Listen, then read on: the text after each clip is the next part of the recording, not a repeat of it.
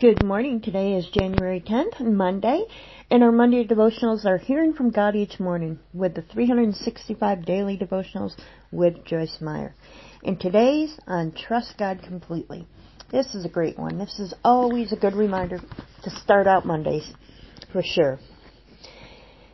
And here's Joyce. I remember when God told me to quit my full-time job where I was making very good money. He began to deal with me saying, you're to have to put, put that down and stay home and prepare for the ministry. I didn't obey quickly because I was afraid to leave my job. After all, how did I even know for sure I was hearing from God? He continued dealing with me, so I, I tried to make a deal with him, saying, I won't work full-time, but I'll work part-time. So I went to work part-time because I was afraid to trust God completely. Dave and I didn't have much as have as much income as we had before, but I found we could survive on less money than we had previously.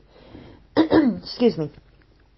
We had to cut down on expenses, but we were able to pay our bills. I also had more time to prepare for ministry. This seemed like a good plan, but it was not God's plan. I learned that God doesn't want to make deals, and I ended up getting fired from my part-time job. I was a good worker, had never been fired from a job before.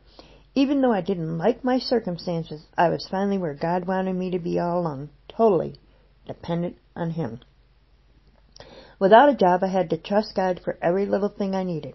For six years, we needed divine intervention each month just to pay our bills. But during that time, I learned a lot about God's faithfulness. He always provided, and what we learned through our experience enabled us to trust Him for the resources we now need to run our international ministry. I encourage you to obey God completely and don't try to make deals with Him because they never work.